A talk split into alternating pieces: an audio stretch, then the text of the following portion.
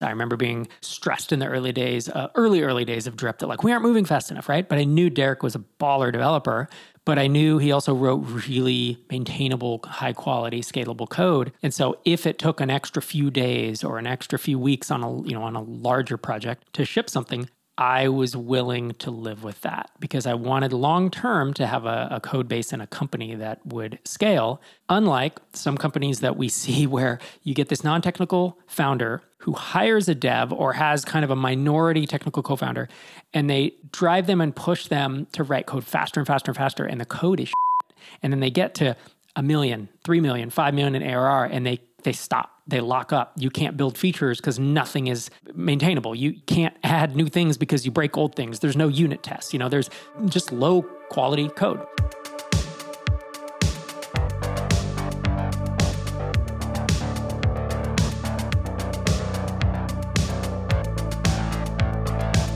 Welcome to another episode of Startups for the Rest of Us. I'm Rob Walling, and today I answer listener questions some text questions from all the way back in January of this year. So, what is that, 10 months?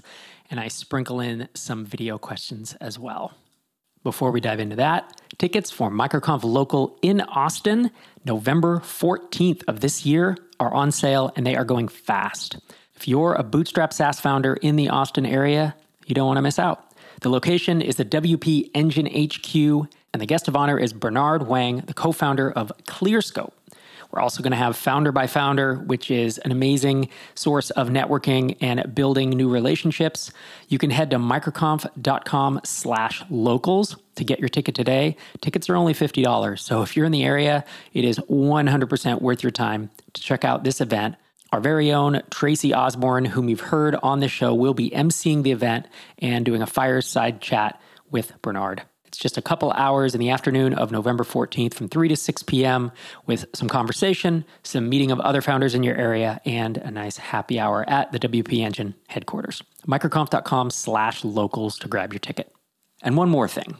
We've recently reopened the doors for our online community, MicroConf Connect.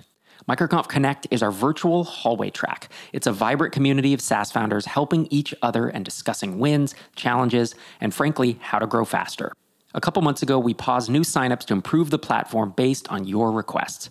With MicroConf Connect 2.0, we're rolling out three membership tiers packed with new perks like weekly co working, exclusive discounts, a searchable content library, and more. Whether you've been a member of Connect or not, you really should check it out. MicroConfConnect.com. And with that, let's dive into my first listener question. The person who wrote in asked to be kept anonymous and he and I looks like have a long email chain starting back in 2020. But in this email, which came in January of 2023, so about 10 months ago, he says, Rob, I like to imagine if I had a podcast that reached thousands upon thousands of entrepreneurs, I'd want to know if I was impacting them. While I'm quite certain you already know this, we've been exchanging a couple emails every year for the last three ish years. And whenever I have a question I want to send to the pod, I like giving you an update. Last we spoke, I had launched a new product with zero MRR. That's now $5,200 of MRR. And my original product is at $3,000 of MRR. This doesn't include one time sales. With all of this, I crossed more than a quarter million dollars in revenue for 2022. So that's a great update. That's that's why I want to keep him anonymous is because he's giving me real revenue numbers, but it's so cool to hear about listeners growing their business and using the tactics and the motivation that come from this podcast to do it. So now, let's dive into his question. My question for you is with the economy starting to tighten up, I feel myself not only tightening up too, but wanting to get as much cash as I possibly can. What I mean is that five years ago, making $300,000 seemed so out of touch. But now that I'm here, I want more, and I feel bad for it. This is Rob jumping in. This is called hedonic adaptation. And it's that we adapt to the amazing luxuries that we earn over our lives, and those just become necessities at a certain point. Back to the email. In my head, I'm blaming the economy because I think I might need the money, but it also just feels like greed. As a one man show, 250,000 to $300,000 a year is more than I need, but as I make more money, I want more things. Maybe there's nothing wrong with that, but it feels wrong. Have you gone through something similar? When is it enough? Thanks, Rob, from someone that has followed the stair step approach. It's been a long but very rewarding journey yet another person who's embraced the stair step approach to what amounts to pretty amazing success. So, this is an interesting question and obviously a philosophical one. What's interesting is that at a certain point around 20, 2009 or 10, so it was a long time ago, that's when I was making about 120 to 150,000 dollars a year and I was working like 10 hours a week. And enough was enough. I didn't feel like I needed more money because it paid our bills, it made the house payment, and I loved the relaxed pace of life that I could maintain. And then we had our second son. I was able to hang out with him hours and hours a week, and we would walk around town, or I would walk around town with him strapped in a baby Bjorn, and uh, really just enjoyed that time. For me, eventually, I got bored and wanted to start something bigger. And that's when I bought HitTail. But it was also, it, there was an incredible 18 months where I launched the Micropreneur Academy, which is kind of a precursor to MicroConf Connect. I wrote Start Small, Stay Small, started Startups for the Rest of Us, and we started MicroConf. All four of those things happened within 18 months. So it was an incredibly fruitful period in my career. And the reason I was able to do that is because I wasn't working full time anymore. And all of a sudden I had all this time each week to just tool around, you know, and, and be creative and launch things. So for me, the motivation to up my entrepreneurial game or do the next thing wasn't about money. It was about ambition and boredom and challenge and learning and creativity. I wanted to do something new that really challenged me. Now, at the same time, my wife and I had a couple conversations where I asked her specifically, I said, you know, what would we do with more money?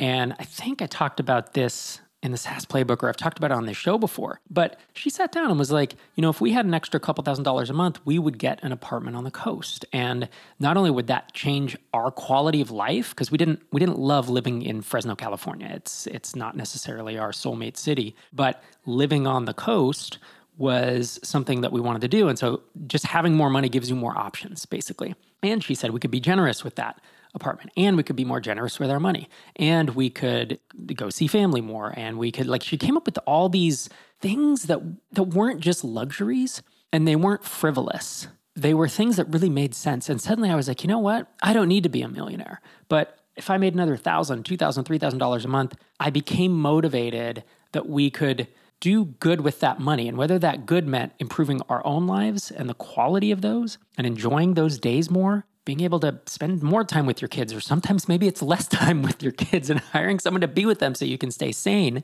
or whether it's to help other people to give back, you know, however you see it. Money did become a motivator for me, but not to my detriment. It was actually a positive thing. And that was where I bought HitTail, I grew it. And by the time I sold it, all the revenue I made from HitTail as well as the sale price was a million dollars and I had never, you know, you've heard you've heard my story, a construction worker whose dad was an electrician. Like I just never encountered that type of money. And that was a shift in my life where I realized, oh, money does make things easier and money gives you options. Money gives you options to where if bad things happen, if your car gets hit and run, if your car breaks down, if someone, a landlord screws you and keeps your security deposit, if someone steals something from you, any of these losses, all of which I've encountered, used to be a huge deal. Catastrophic, right? Thousands of, I don't have these thousands of dollars to repair my car. Having more money made me more relaxed in life.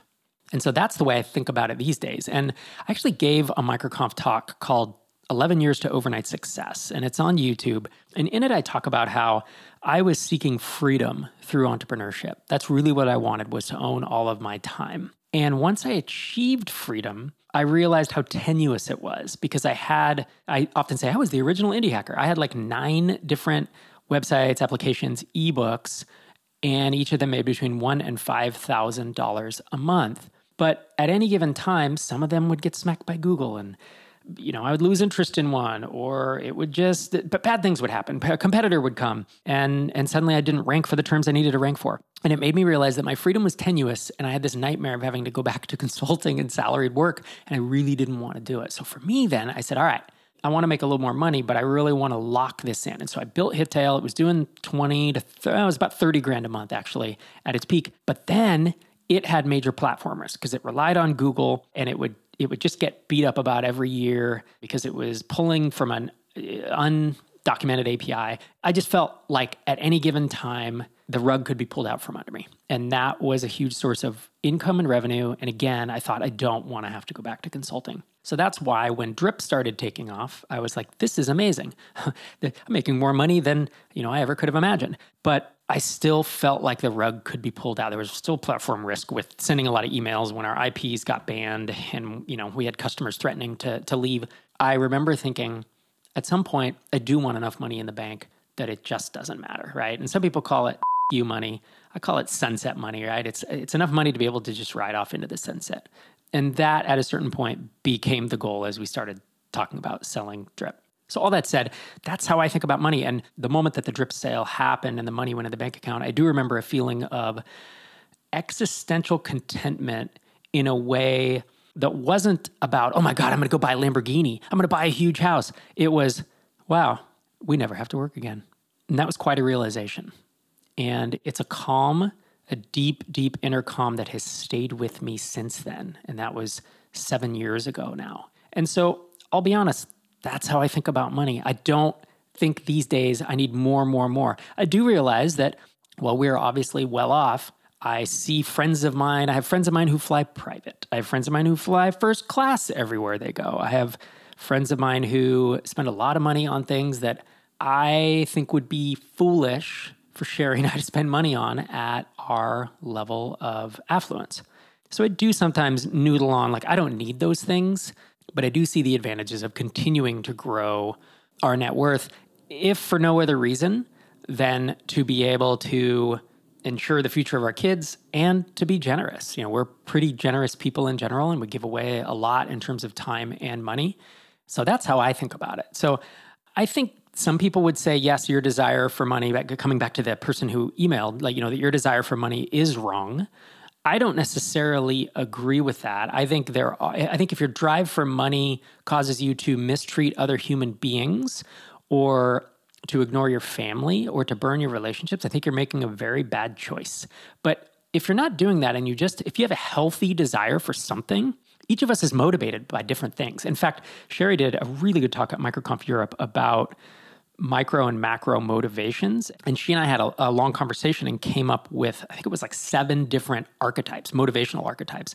And for example, like one of them was a list checker who likes to have a list and check things off. And then there was a the time traveler who lives in the future, and that's more of what I do. And then there was I forget what this one was, but it was like the money maker. It was someone who's motivated by money. And then there was the the people person, which is they start companies because they love people and building the team and building the company serves that need in them. So I think you might want to give some thought to that. Is this a healthy motivation? Because I don't think wanting to make more money, if you were doing it from a place of challenge and motivation, and you do feel like you'll put that money to good use or invest in the stock market and be more generous or or not, you know, you, you buy something with it. If it's a healthy motivation, I have a tough time telling someone that they're quote unquote wrong to desire this. If you find it being unhealthy, though, right? If it's really grinding on you, if it's really stressing you out, if it's burning relationships, if you find that you're making bad decisions because of it, that's a problem, right? And that's where personally, I would tell you what I would do if I had those feelings and those thoughts.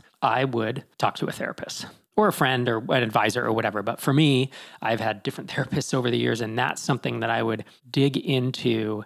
Therapy is just a conversation, right? You're just talking through with someone who knows how humans work and has some thoughts and ideas about how you can get better at thinking.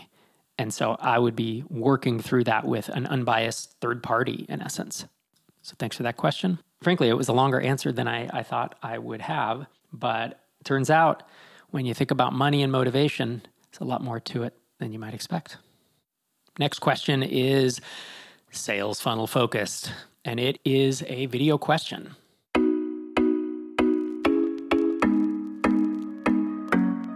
Hi Rob, this is Xavier from France. I read in your playbook that most of the time in your sales funnel, you put the fact to ask the email of a potential customer before actually performing a demo. And I was wondering if there is a specific reason for that. Uh, because in my case, I was trying to lead first my potential customer or people interested to a YouTube video in which I present my product and I also performing a demo. and only in the comment section of this video to put a link in which potential and interested people can there uh, send me their email. So what do you think about this? Is it a fine way to do or um, is there a reason to do another way? Thanks a lot. Yeah, so this is a good question. So there's a couple schools of thought here, right? In my book, what I talked about was if someone comes along to request a demo, I want to route them to the appropriate demo based on how much they're going to be able to pay me or how much they will be paying me. I'm not going to do a demo for someone paying me $49 a month unless it's really early on in the app and I'm trying to learn. If someone is going to pay me, let's say, 250 or $500 a month, then and I, I'm willing to do a one call close at that point. And so that's what I was talking about in the SaaS playbook, where someone enters how many email subscribers they had because this was for drip and that would instantly tell me how much that they were likely to pay me if they migrated to drip and if they were going to pay me a lot of money, then they went straight to our Calendly, which is these days would be a SavvyCal link, and they could get on our calendar for a demo. But if they were only going to pay us $49 or $99 a month, they were instantly routed to a video demo. We did not gate that with an email form. We didn't force someone to give us their email address in order to watch the video demo. And I will say, you mentioned putting it on YouTube. I hate YouTube for this purpose. I love YouTube for marketing. I hate YouTube for internal company stuff like this because YouTube, the interface is so cluttered. There's all these suggested videos, there's distractions, and there's ads. So I would look at a platform like Vimeo, which is inexpensive, or Wistia, which is designed for this type of thing, uh, but it's more expensive or any, I mean, there's Sprout Video. Uh, there's a bunch of platforms like this that allow you to self host and not have to deal with the crappy interface of YouTube.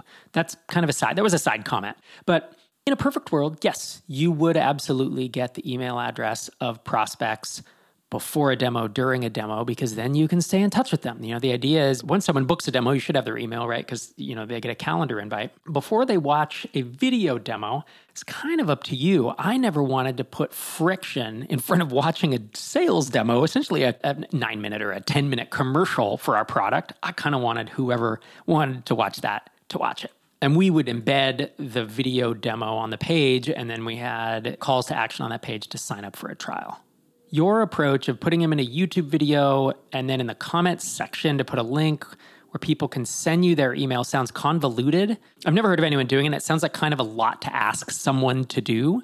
I would either hack together a quick page, whether it's in your CMS or your marketing website or whatever, and just embed a video. And then you can have an opt in form there, or you can have a sign up for a trial, like whatever your call to action is for the video demo that's what I'd be looking to guide them to as a next step. So thanks for the question, Xavier. I hope that was helpful. Next question is from Timon. And they ask, Hey, Rob, I'm writing to ask you a question that I think you might have insight into. I've co founded a company with my friend. We're both developers, and we've built paid apps for Slack. We've got some early traction, but we can't seem to get past 4K MRR. We've tried many marketing things, but none really worked. After four years, yeah, it's a long time. We kind of want to give up. We know how to build products, we don't know how to sell them. Do you think it is in any way possible to outsource marketing slash sales? Everyone's saying development can be outsourced, which it can be, and that you don't need to know how to code to build a startup. But does it work the other way too? I'm glad to hear your thoughts. So, kind of, not really. I, in this early stage, I would have a very, very difficult time advising you to outsource marketing sales. Founders need to learn marketing or sales, depending on if their tool is a someone that's going to be sold via marketing or via sales, almost without exception. In fact, when I look at the fastest growing companies in TinySeed, you know, if I were to take out of 131 investments, and we're about to do another, I don't know, 20 or 25. So I, I have to update my numbers. It'll be north of 150 soon. But all that said, you know, if I were to take the top 10, say, fastest growing TinySeed companies, without exception, all 10 of those, the founders either head up the marketing or sales, or they learned enough to get them to the point where they could hire someone really good and they had one or two or three proven marketing approaches by that time that were working reasonably well, such that a new hire didn't have to do that founder level thinking of which marketing approaches should we try? And if nothing's working now, how do you expect to hire someone to figure that out when they're not a founder? I really don't think this is a viable option in most cases. In all honesty, what you've built sounds like an amazing step one business, stair step method. You built an app on a platform and it probably gets all of its traffic from one source, which is the Slack App Store, if I were to guess, and you just can't get your collection past 4K. Like that sounds almost exactly like what I did with .NET Invoice back in the day. It sounds very similar to when I see people doing it with Shopify apps and Heroku apps, unless some people make it past it. But at a certain point, you naturally plateau, and then adding more marketing to this kind of app, which is usually pretty low priced. My guess is these Slack apps are you're charging 10 bucks, 20 bucks, 30 bucks a month. And at that low price point, you don't have any budget to do any marketing approaches that work. I mean, you can do SEO and content and the, the affiliate marketing. There's a handful that are cheap enough, and I talk about them in the SaaS playbook. Which ones are cheap enough that you can do at these very low price points? But it's it's like four approaches, five approaches tops out of twenty. So when your average contract value is this low, or average monthly revenue per customer is this low, you don't have a ton of options to work with. So what I would do is I would either look to just sell these and get the cash and move on to, you know, bigger and better things, or I would keep building or acquiring more of these until I had bought out all of my time. This is step two of the stair step approach and get it to six, eight, 10K uh, a month MRR. Then I quit my day job. Now I have all my time to myself and I'm able to then build what I want. And for me, the next step, of course, is standalone SaaS. That may or may not be the direction you want to head. But yeah, after four years wanting to give up, I understand that. I would feel similar. I will say that you've built an asset. I, I, don't know how many apps are involved and how complicated it is, but let's just say, for the sake of argument, you've built one Slack app to 4K MRR. So on an annual basis, that's 48K MRR. And let's just say, for easy math, that you have $8,000 a year in expenses.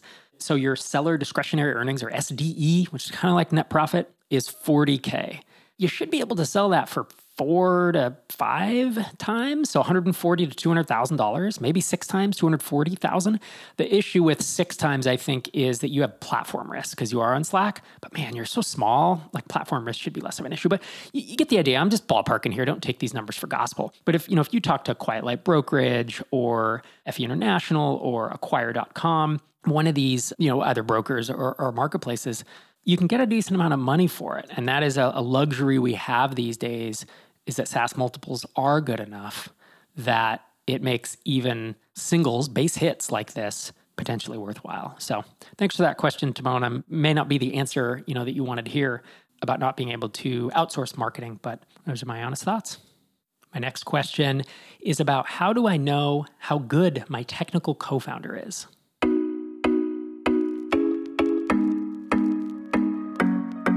Hey, Rob. Uh, first of all, I want to say thank you. I absolutely love the podcast, and it's been so helpful on my entrepreneurial journey. So please, please keep it up. Here's my question. I'm asking it uh, partially because I'm looking for an answer, but also because I, I, think it would just be interesting to see your response, and I think it would be helpful to other other podcast listeners. So, my question is, how, as a non-technical co-founder, do you recommend evaluating the performance of your technical co-founder and understanding what good looks like? Uh, I'm developing a SaaS app and I have a, a technical co-founder who seems really good, uh, and I definitely trust him, and he's accomplished in his career. But I just find myself as an impatient, non-technical co-founder, always trying to get it done faster and not knowing what good looks like and what is reasonable to ask for. So I'm wondering if you have any if, if this problem resonates and if you've seen it before and if you have any hyper tactical or specific uh, insights or ways that you would recommend evaluating the performance and understanding really what good looks like? Yeah that is my question. I am looking forward to your response. Please keep up the great work. I love the podcast and uh, we'll keep sharing it with all my all my entrepreneurial friends. Have a good one. I think about this on a few levels.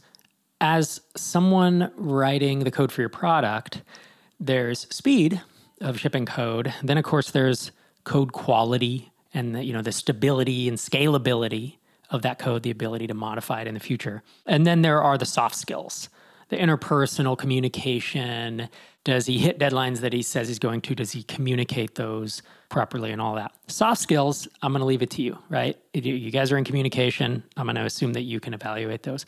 Speed is tricky because you might say, oh, we're moving slowly, but in fact, he's building something that's very difficult. You know, we're building it very well. And so the only way I know to evaluate speed is to have a, another person, look at it, right? And estimate it of like, this is the code base, or we're writing in this language with these frameworks, and this is the feature we're trying to build, and have someone weigh in on, oh, that should be a week's worth of effort, or that should be a month. And it doesn't have to be exact. Someone's not going to tell you, oh, it's 12.5 hours, but they might tell you, ah, in my app, I could do that in about half a week, you know, or I could do it in a week, or I could do it in three weeks.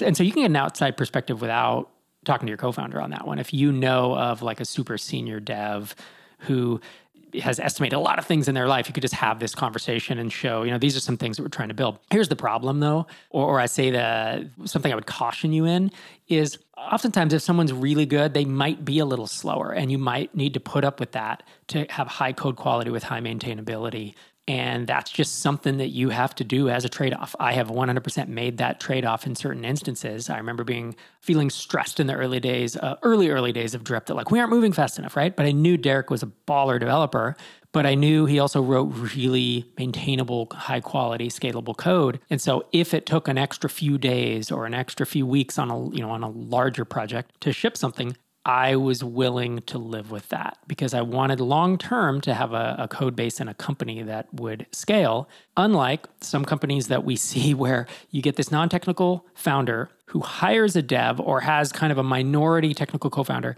and they drive them and push them to write code faster and faster and faster, and the code is shit. And then they get to a million, three million, five million in ARR, and they they stop they lock up. You can't build features because nothing is maintainable. You you can't add new things because you break old things. There's no unit tests you know there's just low quality code.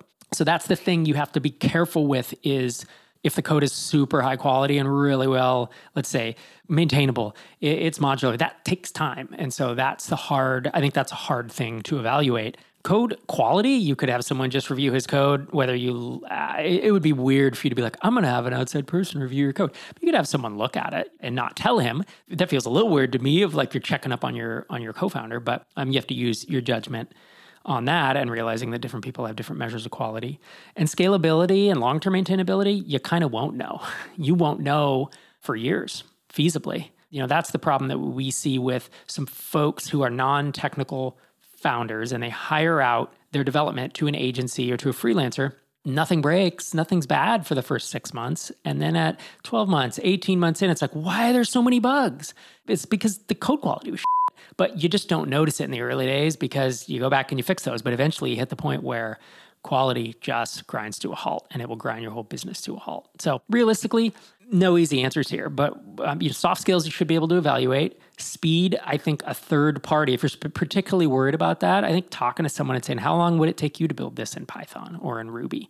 And you could obviously, you can go to clarity.fm. You could hire someone on Upwork, like a, you know, someone who's $150, $200 an hour and use them as an outside consultant. Again, whether you talk to your co-founder, it, it, would feel weird to be like, "Hey, I'm checking up on you," but you know, whether you talk to them or whether you just go straight to a source, or if you have, you know, you're in MicroConf Connect, there's a bunch of developers, and you know, you, you work your network at a MicroConf in-person event or whatever. Kind of sanity check and take things with a grain of salt. I think you can get a, a reasonable approximation that might help you sleep better at night. So, thanks for that question. Hope it was helpful. My next question is from Stephen Davis, longtime listener of the pod, and he has written in before. And this is from March of this year, so about seven months ago. I know you've covered no code several times, and I know you're a vigorous champion of SaaS, but if you are a SaaS builder, what about self hosted no code tools? I've been looking at some of the tools in the Linode marketplace. I kind of stumbled into this recently. To me, these offer an interesting trade off between roll your own and SaaS no code offerings. Easier to customize, easier to scale Lots of caveats, but the price hikes and performance of SaaS no code can be challenging, and you code what you need to and nothing else. WordPress is the grandfather of this, but there seems to be a growing set of options. Sendy is a proprietary but self hosted email tool.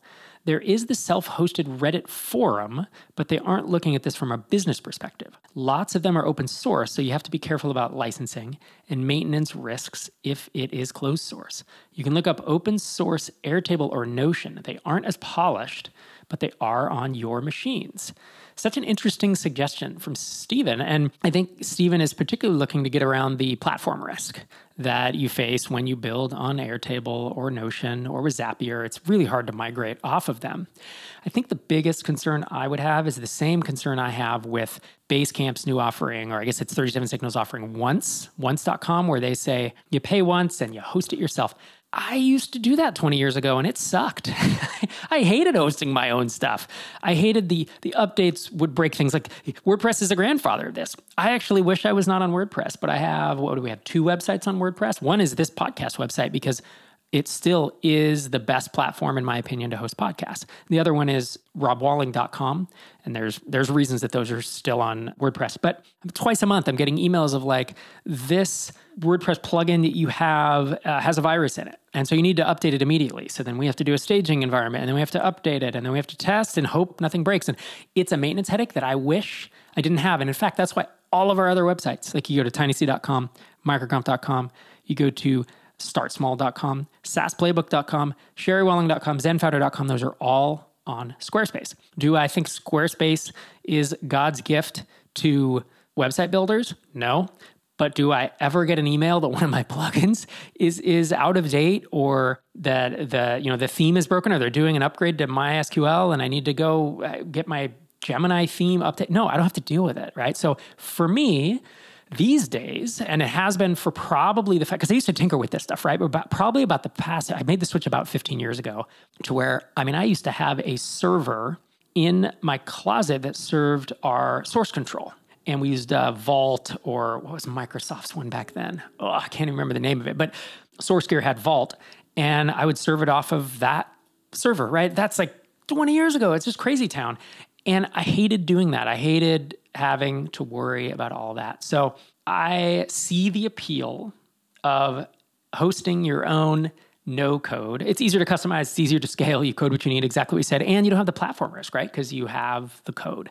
My concern is these days i'm not in the business of maintaining custom code for this purpose. I just it's a black box and i just want it to work. Look if i was building a saas company i wouldn't want to build an airtable or notion as my wiki right? I wouldn't want to maintain my own. The, the only custom code i want to maintain is my actual product right? I don't even want to build my own knowledge base. I don't want to build. There's a bunch of ancillary things around building a SaaS product, and there's a reason there are SaaS offerings for those because it it takes all of the the security and the maintenance and the feature development and other things away from you. But of course, with that, there are trade offs. You pay the subscription, and you have this platform risk that they could screw you. They could raise prices. Um, they could feasibly go out of business. You know, there's all these things, these problems with SaaS as a model, but going back to pre SaaS and imagining installing and maintaining. I didn't I didn't even get into maintaining, you know, the OS on the servers, right? And having to keep that upgraded. I mean, I guess if I was on a shared hosting account or like a VPS or something that was maintained by them, that's, you know, a hosting provider, that'd be fine. But Anyway, so it is definitely an interesting idea, Stephen, and I have not heard of this prior to you mentioning it. So I appreciate you bringing it up on the show. But for me, my vote would be a no because I just want all of that taken care of. Thanks so much for listening this week and every week. This is Rob Walling signing off from episode 686.